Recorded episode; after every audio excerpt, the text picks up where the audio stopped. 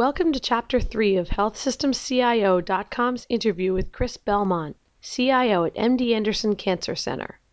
In this segment, Belmont talks about his engagement strategy for cancer patients and their families, what he's doing to identify and leverage top IT talent, and how his experience in the vendor and consulting world makes him a stronger CIO just as far as getting the patients more active and more engaged is something that you know as you know a lot of organizations are really focused on but especially when you have you know so many repeat patients i, I can imagine yep. that it's an even bigger priority.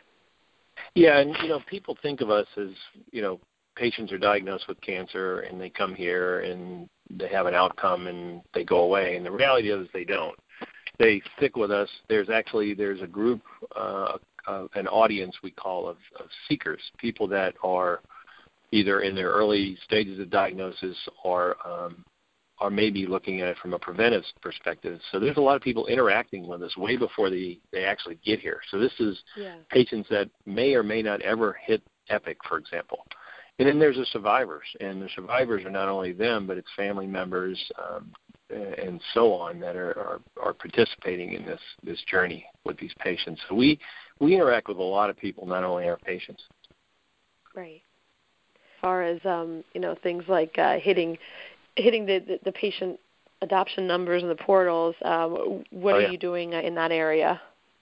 Well, we, we're going to improve, obviously, with Epic. Our um, uh, our, our portal's pretty good now. It's um, in fact, we won an award for innovation a couple years back for a, pro- a process called pre-care.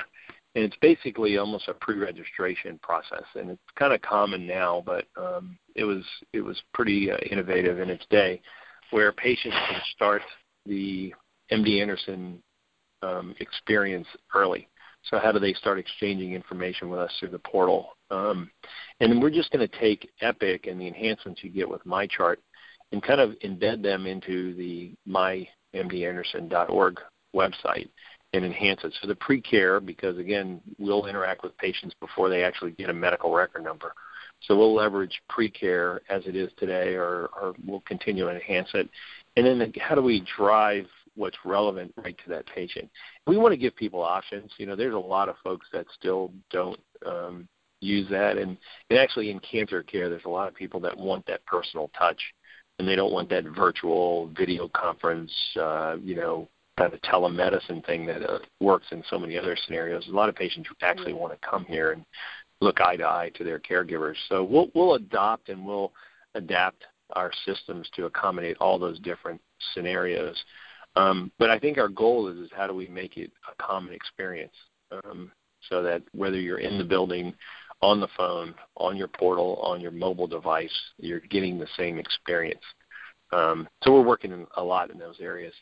Um, and then again, the, the whole seeking through survivorship, you know, how do we expand our, our online presence to uh, support that across the board? And then as we democratize, you know, like I was saying earlier, as we open up and allow um, the knowledge we have to be available throughout the world, we'll obviously leverage those technologies as well um, to do that. Okay, so there's really you know a lot of things uh, you're looking at for the next year or so, and um, oh yeah, yeah, keeping pretty busy. Now I, yeah. I did just want to um, oh, actually first I should say, is there anything else we missed? Any other you know bigger things that? Uh, no, I think we're um, the the only other thing is you know we have to get ready for you know changes, continual changes in the industry. So it's not about just the innovative stuff. We also have to watch and adjust as the challenge that has hit our industry begin, you know, hitting us. So reimbursement's going to change. Um, you know, the pressures for productivity are going to change. You know, the demographics for competition changes. So we also have to be aware of what's going on in the industry in general. We can't just chase the next shiny object. We have to uh, also keep our eye on the current business. Yeah, and, and I'm sure that that's something where it, it helps a lot to have, uh, you know, the networks and things like that. Now, you know, you said that Agreed. you speak to a lot of other CIOs. I'm sure that that's that's a good thing that you know get other people's perspective too on what do we need to be looking at. Agreed, because um, you know, again, we're a cancer center, so some of the challenges they have, they may be experiencing them earlier than us. So, learning from them and um, you know, and, and not you know, trying to avoid some of the speed bumps would be um, is the best way to go. And you know, it's nothing else. It's very supportive and validating. So when you, you call them, you're like, oh yeah, that's that's going to happen to you. Yeah. I remember at Ochsner when our first go live with Epic um, was a little rockier than I thought it would should have been. Um, I called one of my colleagues who I trust, who's been in the industry and been doing Epic for about six years, and I said, so the first one doesn't seem to be going very well. I won't mention his name. He's a great guy. And um, he said, oh yeah, Chris, the first one's pretty bad. He said, in fact, it took us, you know, nine months to get out of there. I was like, well, okay, that would have been something you could have told me last time I saw you. Um, right. But anyway, it's it's uh, now I know to ask, and and um, we're always you know very supportive because we're kind of all going through at the same time. Yeah. No, I, I noticed too, and just in uh, you know d- doing a little digging that it looks like MD Anderson has like a pretty big focus on mentoring, and I think that that's something that's really fantastic to have, you know, with, within the organization. Just because you know when you have have people with less experience, um, hearing those things from those with more experience, hearing that validation, I'm sure is is really valuable. Yeah. Um, yes, and and I encourage it. In fact, that's an area within our division, uh, the IS division, that we're going to put a great deal of focus in is development of our talent. You know, adding 200 new members to the team with Epic, um, you know, we need to identify the talent we have um, as we go through this transition. So the systems we have today will not be the systems we have in place in a couple of years. And so, how do I identify the the talent I have um, and leverage them across the institution versus in their own department. So we're going to be going through a, a talent calibration process in the coming months, um, not to evaluate their performance or their ability to do their job or weed anybody out. The reality is, where can we complement the skills and tools they have um, so that they're ready for the future and they can service the organization better. Um, right. You know, we you know, when we moved some people onto the Epic team, it allowed others to step up, and it's just amazing the talent that is emerging. And I'm wondering how much more is in the organization with 900 um, that I can um, that we can take advantage of and, and leverage and even challenge. They, they there's people that want to do more things and additional things. So how do we do that? And um, you know, again, make them ready and make them service the, the organization better in the long haul.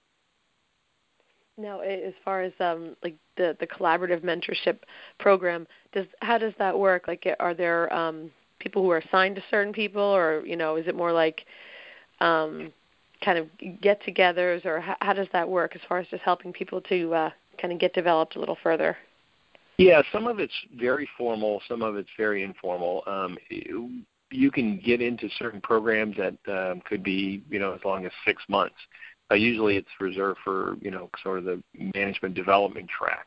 So that's going through our formal um, uh, uh, you know development team, um, pro- professional development team, and then there's the more informal mentoring, and, and I'm encouraging a lot of my leaders to get involved with that because that's when you can touch more people, so you don't have to enroll. So uh, for example, if you just need help putting together a resume or practice your interviews process, or you just want to polish yourself up professionally. You know, some of our leaders can volunteer to be mentors, and it's sort of more of an informal, almost like a big brother kind of thing. And um, I'm really encouraged by that.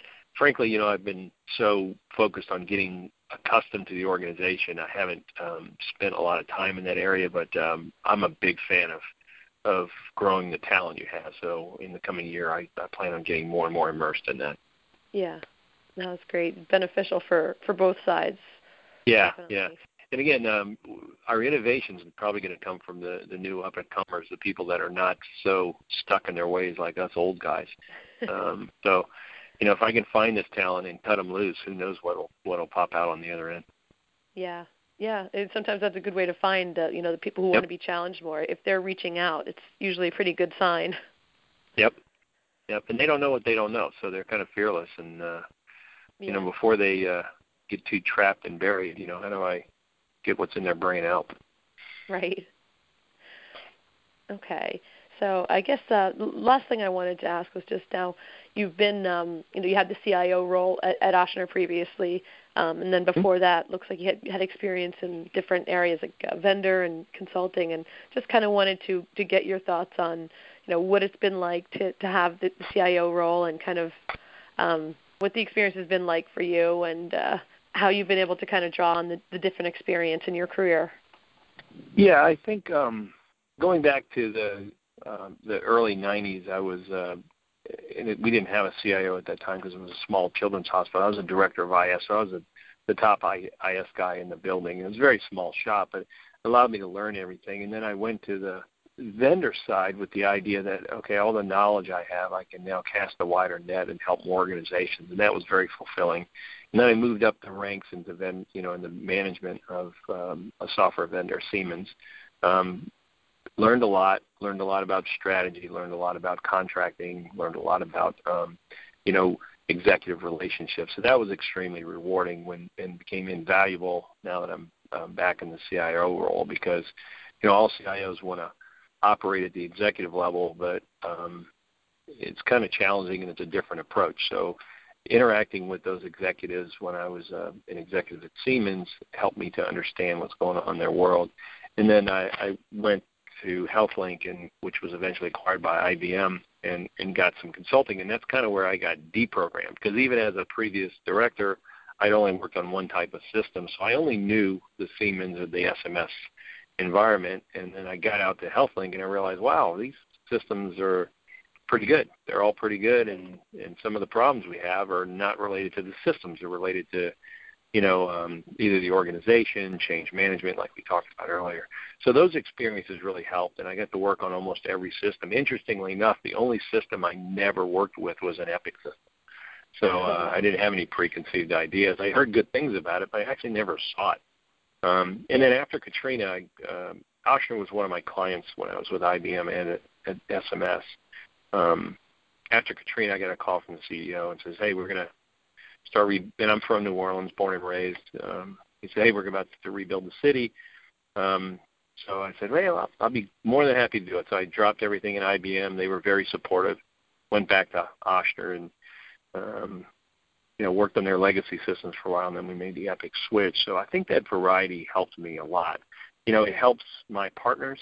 Um, one of the things I'm very focused on is how do we leverage our partners better. So instead of the vendors coming in and selling me what they want, I I like to take the approach of let me tell you everything that we're doing, and um, and you sell me what I need versus what yeah. I want. Um, so I think um, I think the, that variety and that that perspective I get from working basically on all angles, um, um, you know, helps me, you know, kind of get through some things. Um, definitely on the contracting side, um, we can really expedite some contracting because, you know, I've been there. I've written a lot of vendor contracts, and um, now I'm signing them on the other side. Yeah.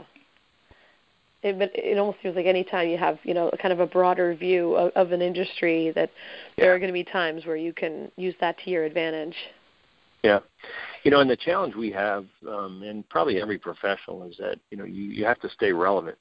So while I'll, I'll be bogged down in Epic at Ochsner now, I'm, I'm not bogged down, but I'm I'm in the middle of it here, you also have right. to step out and stick your head above the clouds and say, okay, what else is going on out there? Um, because you don't want to be known as the epic guy because uh, you know that's that's finite, and I'm here to service the organization, and epic is just a piece of it.